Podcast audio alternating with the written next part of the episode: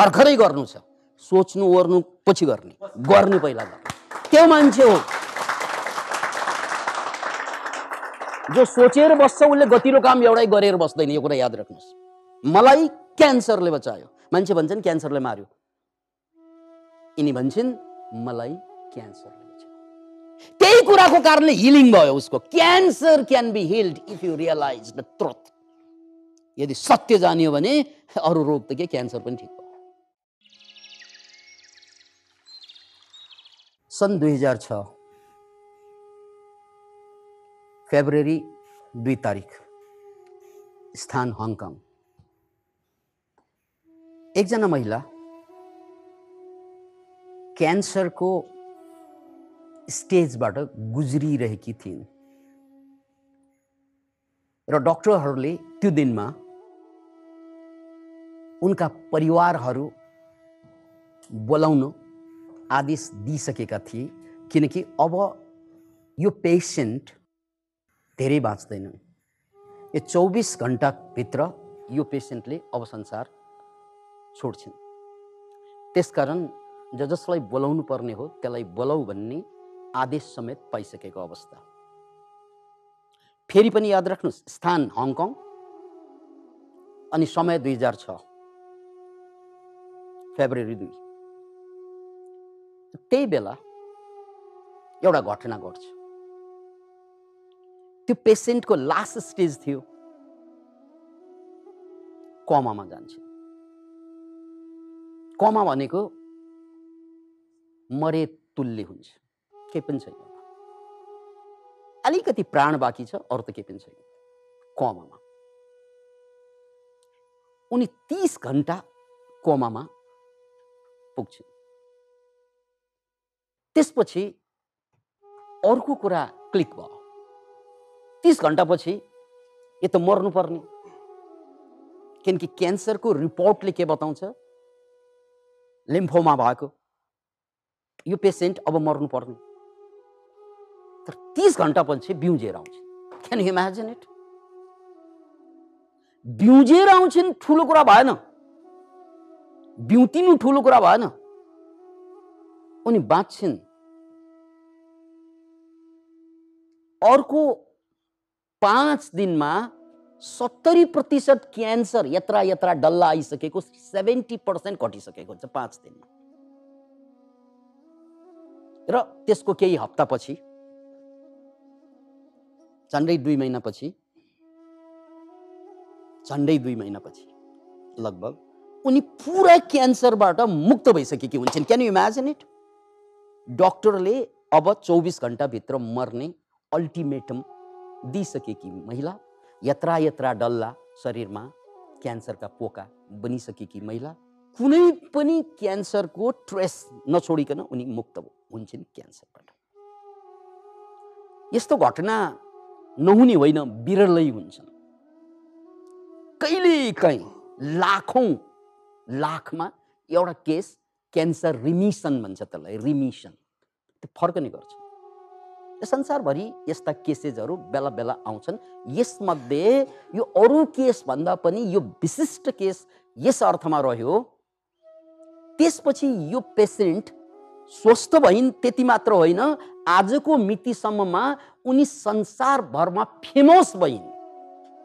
र एउटा सामान्य महिला आज संसारभरका मान्छेले खोज्ने मोटिभेसनल स्पिकर भइन् अर्को शब्दमा भन्ने हो भने संसारभरले खोज्ने गुरु आमा भनिन् यो केटी किन इमेजिन क्यान्सर चौबिस घन्टामा मर्नुपर्ने बिम्जेर आउनु नै ठुलो कुरा त्यसमाथि अहिले उनी संसारभरले खोज्ने मोटिभेसनल ट्रेनर एउटा ठिकैको परिवारमा जन्मेकी अहिले उनको पोल्टामा अरबौँ रुपियाँ छ। त्यसकारण उनले एउटा इन्टरभ्यूमा भनिन् मलाई क्यान्सरले बचायो।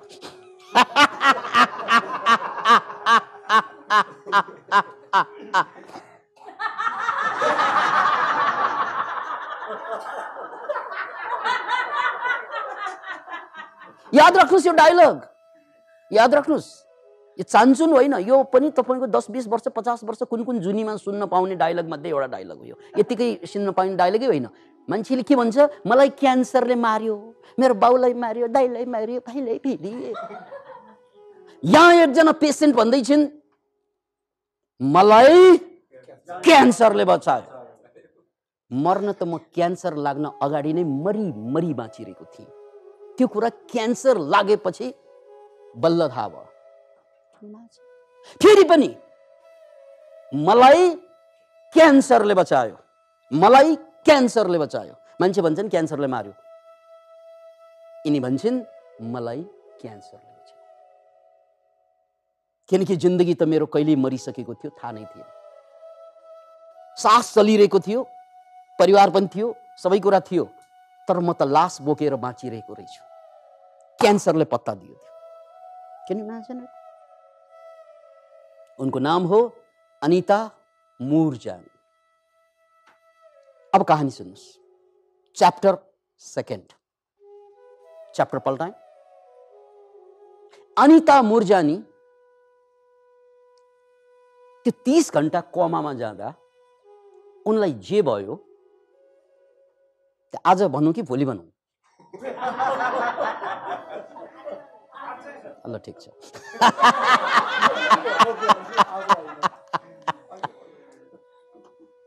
सुन्नुहोस्। अनिता मुर्जानी तिस घन्टा कमामा जाँदा के भयो? आज भनौँ कि पर्सि भनौँ? पर्खरै भनौँ द्याट्स इट यस्तै सबै जीवनभर यही डायलग लिएर हिँड्नुहोस्। भर्खरै गर्नु छ। सोच्नु ओर्नु पछि गर्ने। गर्ने पहिला गर्ने त्यो मान्छे हो। जो सोचेर बस्छ उसले गतिलो काम एउटै गरेर बस्दैन यो कुरा याद राख्नुहोस्। जसले गतिलो काम गर्छ उसले पोजिटिभ भयो भने गरिहाल्ने नेगेटिभ भयो भने सोचिहाल्ने। दिस इज द डायलग के अरे के अरे वालमा लेख्नुहोस् यो हलको वालमा होइन फेरि आफ्नो घरको वालमा। पोजिटिभ कुरा आयो भने गरिहाल्नुहोस् जस्ट डु इट अनि नेगेटिभ कुरा कसैलाई पिट्नु छ कसैलाई ठग्नु छ लुट्नु छ विभिन्न किसिमका आपराधिक विचार आयो भने त्यसलाई आज होइन भोलि गरौँला भन्नुहोस्। इभन चुरोट खानु छ भने तुरन्त नखानुहोस् भोलि खान्छु भन्नुहोस्। अनि भोलि पनि भोलि खान्छु भन्नुहोस्। कहिल्यै चुरोट खाइँदैन। क्यान इमेजिन इट जहिले पनि चुरोट रक्सी जाँड नेगेटिभ कुरा याद आयो भने होइन आज ठिक छ म भोलि भोलि गर्छु भन्नुहोस्। यो डाइलग भोलि पनि भन्नुहोस्। क्यान इमेजिन इट तर हामी यति पागल बेवकुफ कि हामीले नकारात्मक कुरा जति तुरन्तै गरिहाल्छौँ रिस आएपछि हानिहाल्छौँ। ठिक छ? म यसलाई भोलि हान्छु भन्नुहोस् त। ताराजीले पनि हान्नु सक्नुहुन्न। भोलि चान्सै छैन। किनकि मुड चेन्ज हुन्छ। अब हान्ने बेलामा अहिले माया गर्नु पर्यो कसैलाई सहयोग गर्नु पर्यो भने सोचेर बस्छ। भोलितिर गर्नु पर्ला यी गर्छ भोलि। गर्दैन मान्छे। राइट? यो रावणले अन्तिम सन्देश छोडेका थिए। कसको लागि? लक्ष्मणको लागि। शुभस्य शीघ्रम राम्रो कुरा अहिले गरिहाल्नु। अनि खराब कुरा टाल्नु। भोलि गर्छु पर्सि गर्छु। लुट्ने बलात्कार गर्ने हान्ने यसरी लात त्यस्तो विचार आउँछ नि। "हुँ, यसलाई मैले भोलि हान्छु भन्नुहोस्। भोलि हान्नै सक्दैन। किनकि भोलि मुड चेन्ज हुन्छ। राइट अब खराब कुरा अहिले गर्ने अनि राम्रो कुरा टालेर बस्ने त्यसकारण जिन्दगीभर हामी रोग शारीरिक र मानसिक रोगको शिकार हुनुका थुप्रै कारणमध्ये शुभस्य शीघ्रमलाई नबुझ्नु। शुभस्य शीघ्रम त लागु भयो नेगेटिभ कुरामा लागु भयो क्या? अरूलाई ठग्नु पऱ्यो भने अहिले राइट गाली गर्नु पऱ्यो भने अहिले रिसाउनु पऱ्यो भने अहिले अनि राम्रो गर्नु पऱ्यो भने यसो यसो यसो ड- दाढी कन्याएर बस्छ दाढी नभएको गालामा पनि। सोचेर बस्छु। सो शुभस्य शीघ्र ओके अनिता मुर्जानी। त्यो तिस घन्टाको पीडितमा के भयो भने उनको शरीरबाट उनको आत्मा भनेर हामी शास्त्रमा भन्ने कुरा छ नि आत्मा त्यो छुट्टिन्छ। अब तपाईँहरूमध्ये कोही बुद्धिज्म पढेका होलान् कोही बुद्धिस्ट होलान्? बुद्धिज्ममा त आत्मा मानिँदैन। के हो यो? विज्ञानले पनि आत्मा मान्दैन। अनि छुट्टिने के हो त? द्याट इज कन्सियसनेस के अरे यति भयो भने तपाईँलाई सजिलो भयो। आत्मा आत्मा भनिरह्यो भने बडो झगडा हुन्छ। किनकि विज्ञानले पनि मान्दैन बुद्ध धर्ममा पनि आत्माको अस्तित्वै हुँदैन। तर कन्सियसनेस चेतना राइट मरिसकेपछि शरीर छुट्यो।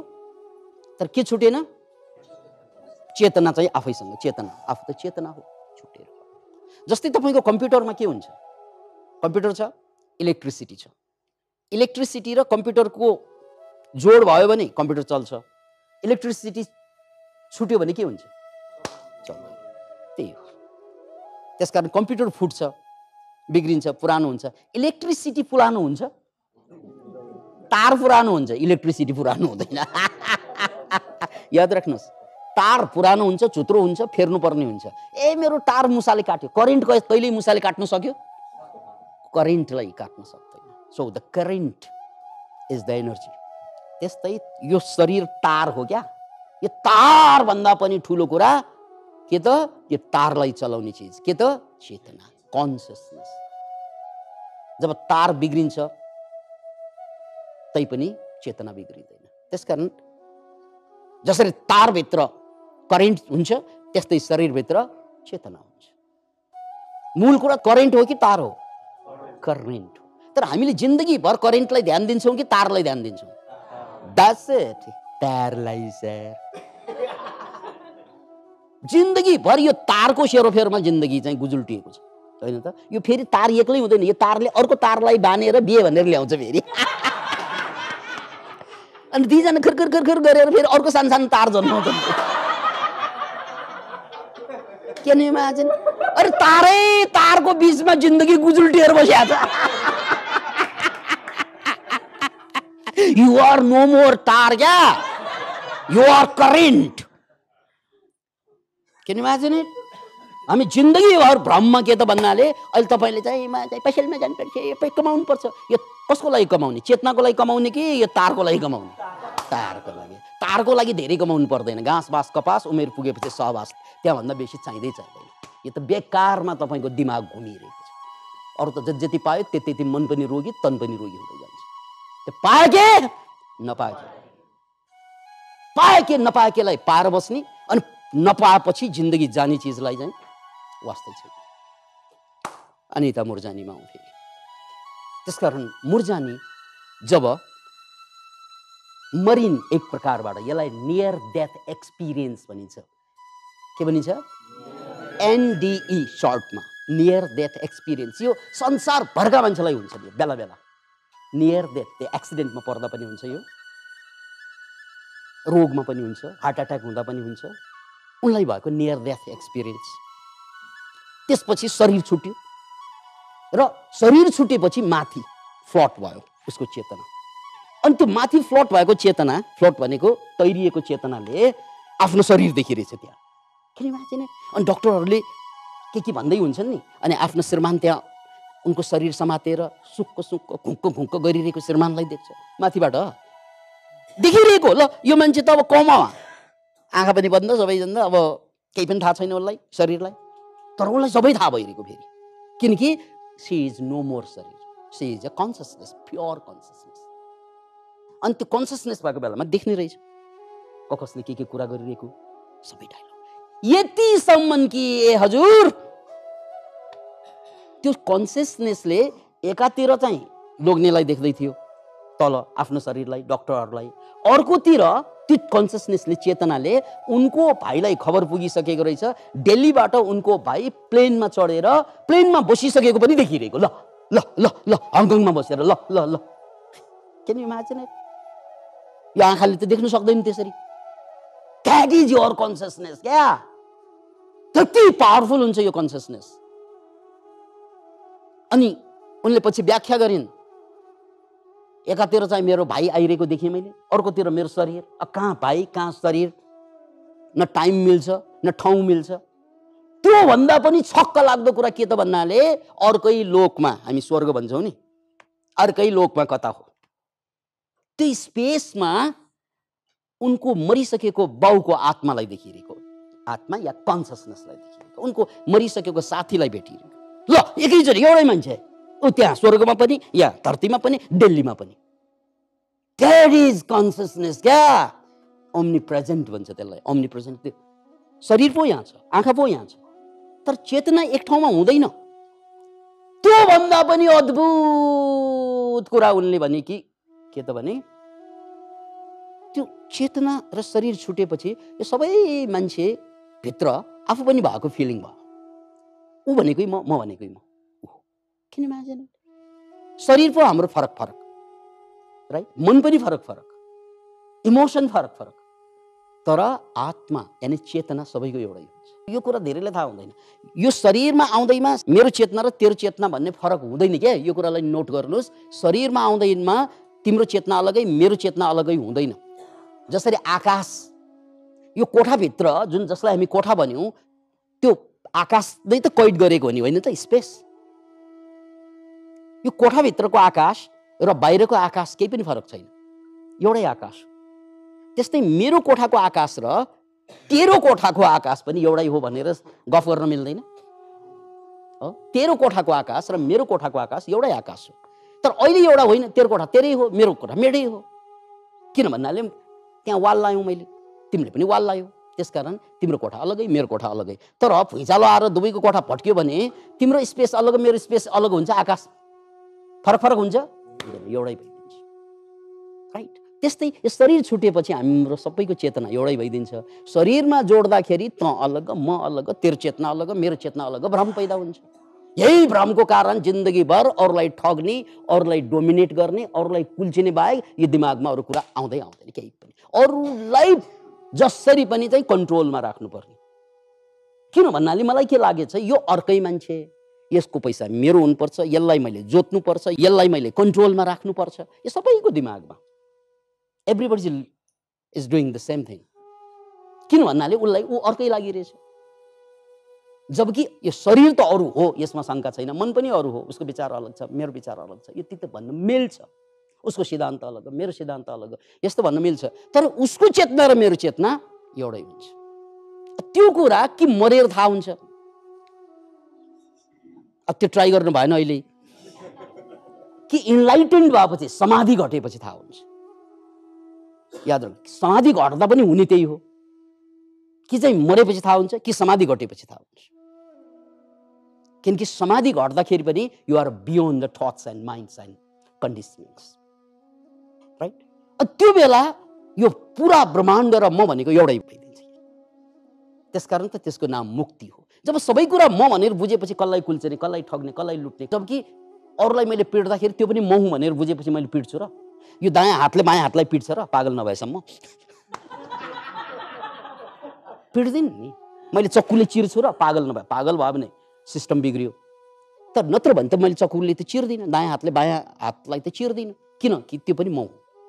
त्यस्तै यो सबै जति पनि धरतीमा प्राणीहरू छन् त्यस कारण त अहिंसाको कुरा आउँछ नि अध्यात्ममा। अहिंसा। किन भनेको त भन्नाले त्यो पनि मै हो क्या जसलाई गर्दन काटेर खान्छौँ नि हामीहरू मासु बासु गरेर।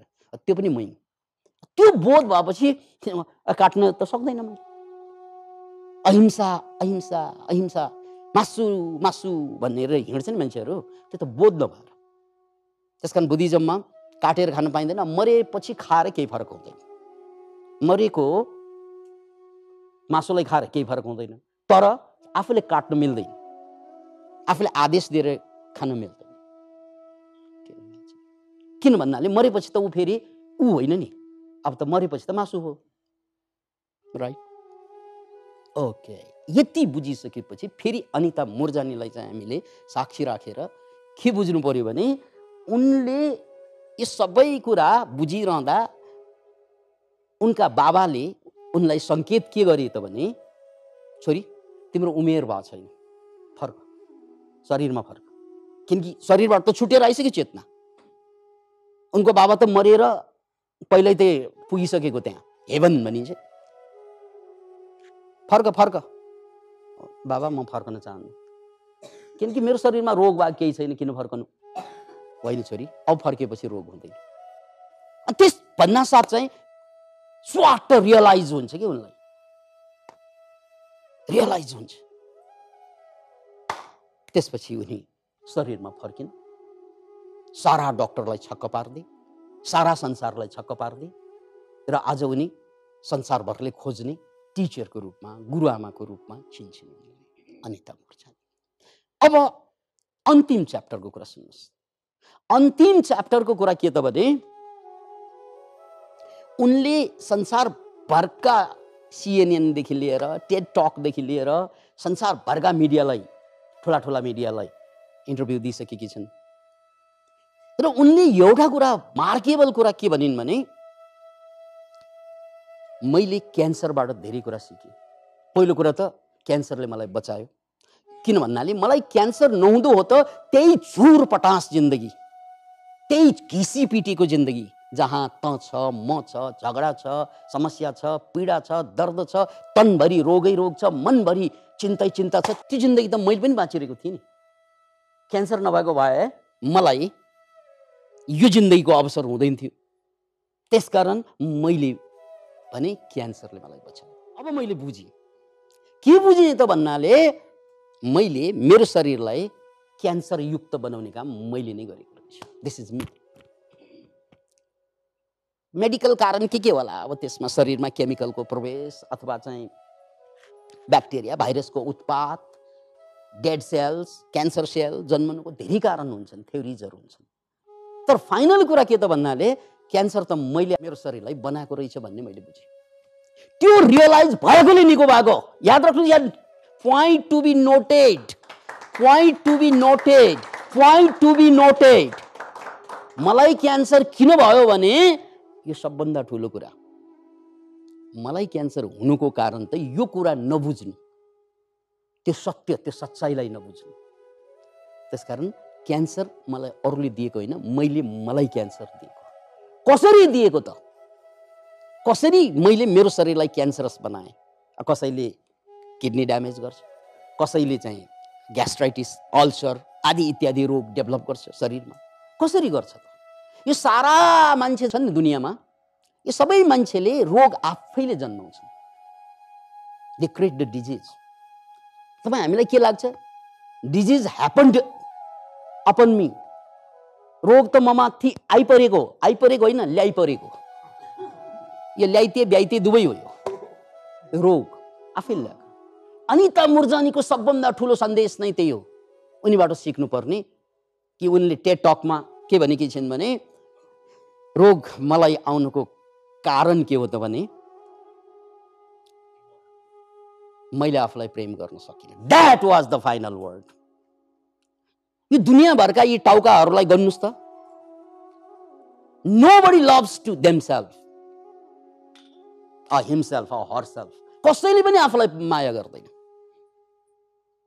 लाग्छ तपाईँलाई? कि मैले मलाई माया गर्छु? गर्दिनँ नि। मैले केलाई माया गर्छु? इज्जतलाई। अरूले के भन्ला यो गर्यो भने। यो अरूलाई माया गरेको कि आफूलाई गरेको? ल भन्नुहोस् मलाई। You're caring yourself or others अरूले के भन्ला? भनेर तपाईँले हजारवटा काम छोडिसक्नु भयो अहिलेसम्म। अब अर्को दुई हजारवटा छोड्ने होला दुई चार वर्षमा। हो होइन भन्नुहोस्? अलि ठुलो स्वरमा भन्नुहोस् न। अरूले के भन्ला भन्ने डायलग आउँछ अरूले के भन्ला त नकारात्मक काम गर्ने बेलामा अरूले के भन्ला भनेर सोच्नु राम्रो। यदि तपाईँलाई बलात्कार गर्ने विचार आयो लुट्ने विचार आयो पिट्ने विचार आयो गाली गर्ने विचार आयो अरूले के भन्ला? यो गजबको कुरा हो त्यो त ब्रेक लाउँछ त्यहाँ। तर अब तपाईँले ध्यान गर्न गइरहेको छ ज्ञानका कुरा गरिरहनु भएको छ गजब गजबका राम्रा कुरा गर्न खोजिरहनु भएको छ आफ्नो लागि यसो भन्यो भने अरूले के भन्ला? मलाई चाहिँ ध्यानमा कम्पन आयो भने अरूले के भन्ला? हानिदेऊ के मतलब अरूसँग? केही मतलब छ अरूसँग? छैन। तैपनि हामी अरूले के भन्ला भनेर हजारौँ कुरा गर्दैनौँ। पोजिटिभ कुरा पनि। हो होइन भन्नुहोस् त। It simply means I don't love myself do I love me do I हामी आफूलाई प्रेम गर्छौँ? गर्छौँ। कसैले पनि गर्दैन। यदि आफूलाई प्रेम गरेको भए यो रोग कहाँबाट आयो भन्नुहोस्। नेभर त्यो कुरा अनिता मुर्जानीले नियर डेथ एक्सपिरियन्सबाट पत्ता लगायो। त्यही कुराको कारणले हिलिङ भयो उसको। Cancer can be healed if you realize the truth यदि सत्य जानियो भने अरू रोग त के क्यान्सर पनि ठिक भयो। सत्य जान्नुपर्छ। द ट्रुथ अनि सत्य जान्नु त्यति सजिलो छैन। किनकि सत्य चाहिँ कटु हुन्छ। तितो हुन्छ। झुट जम्मै मिठो हुन्छ। त्यस कारण बजारमा दिनदिनै किन्दै खान्छौँ। झुटहरू एक झुटपछि अर्को झुट फिल्म हेर्न जानुहुन्छ नि। त्यो फिल्ममा देखाउने सबै सिनहरू चाहिँ सत्य हो कि झुट होला भन्नु त? त्यहाँ गर्ने प्रेम सत्य हो। त्यहाँ गर्ने हिंसा सत्य हो। त्यहाँ एउटो सत्य हुँदैन। सबै नाटक हो। तर तपाईँ पैसा खर्च गरी गरी दिनदिनै अब नयाँ फिल्म आइरहेछ भने झुट किन्न जान्छु। क्या नि ए झुटका ग्राहकहरू। Whole life we want to buy the false and we have been avoiding the truth and buying the false लेख्नुहोस् वालमा whole life we have been avoiding the truth and buying the false as a result we are sick we are weak त्यत्तिकै रोगी भएको हो र यो शरीर त्यत्तिकै कमजोर भएको हो र मान्छे जिन्दगीभर झुटलाई किनेर ल्याउँछ उसले सत्यबाट बच्ने अनि पैसा जिन्दगीभर कमाएको पैसा छुट किन्नको लागि खर्च गर्नु। यो बाहेक केही गर्यौँ? कहाँबाट यो रोग? कहाँबाट यो मानसिक समस्या? यो बथ तपाईँले धेरै खर्च गर्नुभयो तपाईँलाई मानसिक रोगी बनाउनुलाई तपाईँलाई यो डिप्रेसन छ होइन? यसको लागि तपाईँले धेरै खर्च गरिसक्नुभयो। यो डिप्रेसन बनाउनुको लागि तपाईँलाई एङ्जाइटी छ होइन? You have spend a lot of money to be anxious yes no जानै नहुने ठाउँमा गइदिउँ। पैसा खर्च गरी गरी अनि एङ्सियस भएर आयौँ। पैसै खर्च गरी। भेट्नै नहुने मान्छेलाई भेट्यौँ पैसै खर्च गरी। हो? खानै नहुने चिज खाइदिउँ पैसै खर्च गरी। बोल्नै नहुने कुरा बोलिदिउँ पैसै खर्च गरी। गर्न नहुने सारा काम गर्छौँ पैसै खर्च गरी गरी। होइन त? त्यसकारण जिन्दगीभर हामी एउटा गल्ती गर्छौँ हामी सारा संसारको केयर गर्छौँ। र आफ्नो केयर गर्दैन and that is the cause of my cancer मैले थाहा पाएँ म आफूलाई प्रेम गर्दैन रहेछु उसले मरेरै लगभग मरेको अवस्थामा कोमामा नै थाहा पाएको। द्याट वाज द रियलाइजेसन म जिन्दगीभर अरूको लागि बाँच्दो रहेछु। म जिन्दगीभर अरूले के भन्ला भनेर बाँच्दो रहेछु। म जिन्दगीभर अरूको डर बोकेर बाँच्दो रहेछु। परिणाम क्यान्सर भयो मलाई। नाउ आई रियलाइज डेट सक्यो कुरा? रियलाइज भएपछि सक्यो मैले बुझेँ मलाई सिद्ध्याउने दुनियाँमा कोही पनि होइन मै छु आई डोन्ट लभ माइ त्यस दिनदेखि मेरो क्यान्सर निको भयो किन निको भयो त भन्नाले यो शरीरभित्र स्वस्थ बनाउने मेकानिजम अलरेडी छ त्यसलाई इम्युन सिस्टम भनिन्छ अनि यो पनि सत्य हो कि दुई वर्षभित्र हाम्रो यो पुरा शरीरका सबै सेल्स लगभग सबै सेल नयाँ फेरिन्छ नयाँ कोषहरू आउँछ एभ्री टाइम नयाँ नयाँ सेल पलाउँछ पुरानो पुरानो मर्दै जान्छ। अनि त्यो मर्दै गएका पुराना सेलले नयाँ सेललाई समाचार के दिन्छ? रोगी भयो भने जस्तै मलाई चाहिँ किडनीमा प्रब्लम छ या मुटुमा प्रब्लम छ या चाहिँ ब्रेनमा प्रब्लम छ भने पुरानो सेल त मर्छ। अनि त्यो मर्दा मर्दै ए तिमीहरू हाम्रै जातका हो है रोगी भनेर खुसुक्क भनेर जाँदो रहेछ। त्यही कारणले गर्दा नयाँ सेल पनि रोगी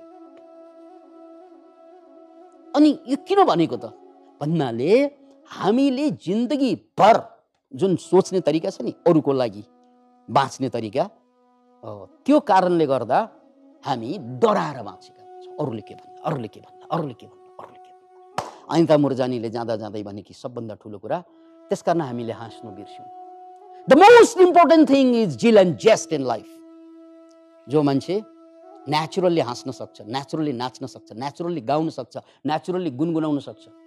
अरूले के भन्दा परवाह नगरिकन। किन चाहियो? हाँस्नलाई के उसलाई मैले पिट्न गएको हो? म हाँसेर उसले के भन्ला भनेर सोच्ने? म नाचेर उसले के भन्ला भनेर सोच्ने? मैले गाएर उसले के भन्ला भनेर सोच्ने? हो अरूलाई डिस्टर्ब गर्न पाइँदैन। तर अरूलाई डिस्टर्ब नगरिकन हाँस्न मिल्दैन। अरूलाई डिस्टर्ब नगरिकन नाच्न मिल्दैन। अरूलाई डिस्टर्ब नगरिकन खुसी हुन मिल्दैन। अनिता मुर्जानीकै कुरा हो। उनले भनेको टेट टकमा उनले पाँचवटा कुरा भनेकी छिन् यहाँ समय नभएकोले मैले तिनमा टुङ्गो लगाइदिएँ अरूले के भन्ला भन्ने डर। इट केल्स यु अनि हाँस्न नसक्नु गाउन नसक्नु नाच्न नसक्नु प्राकृतिक रूपमा आउने आनन्द नलिकन कता कता गएर जे त्यही गरेर कमाएको पैसा खर्च खर्च गरी खुसी हुन खोज्छन्। खुसी हुनलाई चाहिँ पैसा चाहिन्छ हिक्का हाँसे पुग्छ। यो भगवान्ले किन दिएको यो मुख? हाँस्नलाई होइन। त्यही पनि बिर्सिसक्यो। त्यसैले एउटा कुरा बुझौँ। यो तिनवटा कुरा अनिता मुरजानीबाट डराएर बाँच्नु अरूले के भन्ला भनेर। अनि दोस्रो कुरा हाँस्न गाउनु नसक्नु मुस्काउनु नसक्नु त्यही पनि डरकै कारणले गर्दा। र अर्को कुरा आफूलाई प्यार नगर्नु। सबै अरूको मात्रै केयर गर्नु। आफूलाई के पनि नगर्नु। अहिले पनि त्यही हो छोरा केवाला बिग्रिएला भन्ने डर। आफू बिग्रिनु होइन सिद्धिसक्यो आफू। अन्तिम सास मात्रै बाँकी छ। अबलाई छोरा बिग्रिएला भन्ने डर छोरी बिग्रिएली भन्ने डर लोग्ने बिग्रिएला भन्ने डर स्वास्नी बिग्रिएला तपाईँ भित्रबाट मकिएर सकिसक्यो मेन्टली गइसक्यो तपाईँ। तर अहिले तपाईँ चिन्ता कसको लिइरहनु भएको छ? अरूको फेरि। आफू सिद्धिएको त देखिँदैन। अरू सिद्धिएको देखिरहेछ अरू आधा आधा सिद्धियो। तपाईँ त अन्तिम घडीमा पुगिसक्यो साइकोलोजिकल्ली अब यही त रोग बन्ने हो। त्यसकारण हरेक मान्छेसँग दिमाग छ। तपाईँको लोग्नेसँग स्वास्नीसँग छोरासँग छोरीसँग उसले रियलाइज किन गर्दैनन् त? आफ्नो रेस्पोन्सिबिलिटी भन्नाले तपाईँले उसलाई बोकेर बस्यो भने बोकेको कुकुरले शिकार गर्दैन क्या? गर्छ? बोकेको कुकुरले शिकार गर्दैन। त्यसकारण प्रेम भनेको अनकन्डिसनल हुनुपर्छ। मैले गर्न सक्नेहरूलाई गर्ने हो त्यसपछि नो एक्सपेक्टेसन ऊ मर्छ कि बाँच्छ कि हिँड्छ कि आफै त मर्छ कि बाँच्छ थाहा हुँदैन शरीरको कुरा। कसैको चिन्ता लिने कुरा हो र? होइन। हो कर्म गर्नुपर्छ केयर गर्नुपर्छ लभ गर्नुपर्छ। लभ इज नट एट्याचमेन्ट क्या? लभ इज नट एट्याचमेन्ट अरूलाई दिने प्रेम पनि अनकन्डिसनल ठिक म सेवा गर्छु।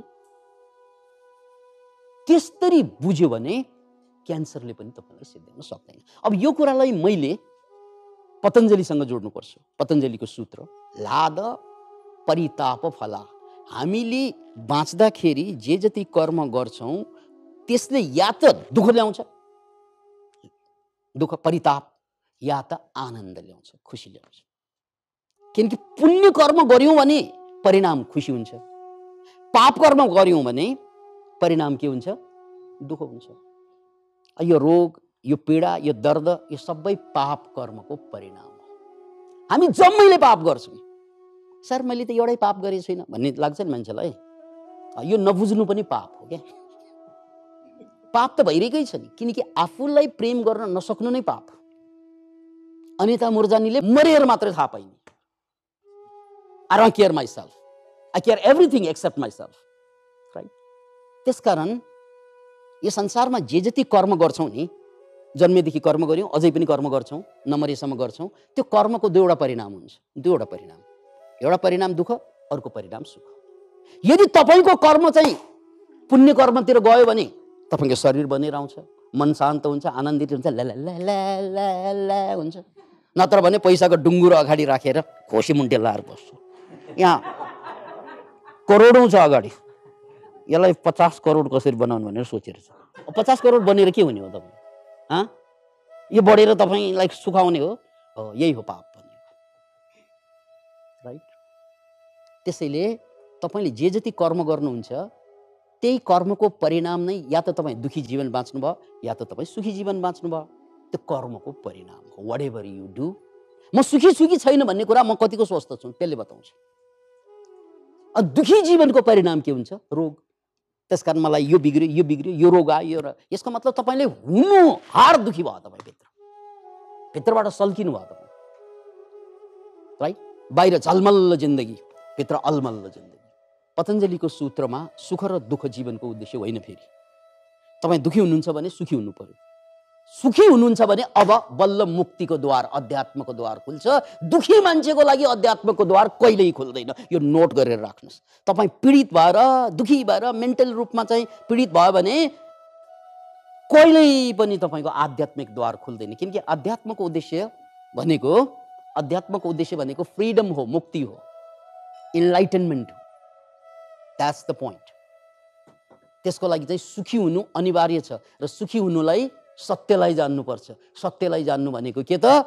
अनिता मुर्जानीकै कन्टेक्स्टमा कुरा गर्दा आफूलाई प्रेम नगर्नु। अरू सबैलाई गर्नु। धनलाई पदलाई प्रतिष्ठालाई। के आफूलाई टाइम दियौँ हामीले? यो मनलाई टाइम दियौँ? यो मनलाई बनाउनुपर्छ बुझ्नुपर्छ भनेर दिएनौँ। यो तनलाई टाइम दियौँ? दिएनौँ। यो आत्मा चिन्नुपर्छ भनेर टाइम दियौँ? दिएनौँ। कमाउनुपर्छ भनेर कुद्यौँ अझ बढाउनुपर्छ भनेर कुद्यौँ। त्यो त तनको कुरा हो त्यो टारको कुरा हो। तर करेन्ट तपाईँले बिर्सनु भयो।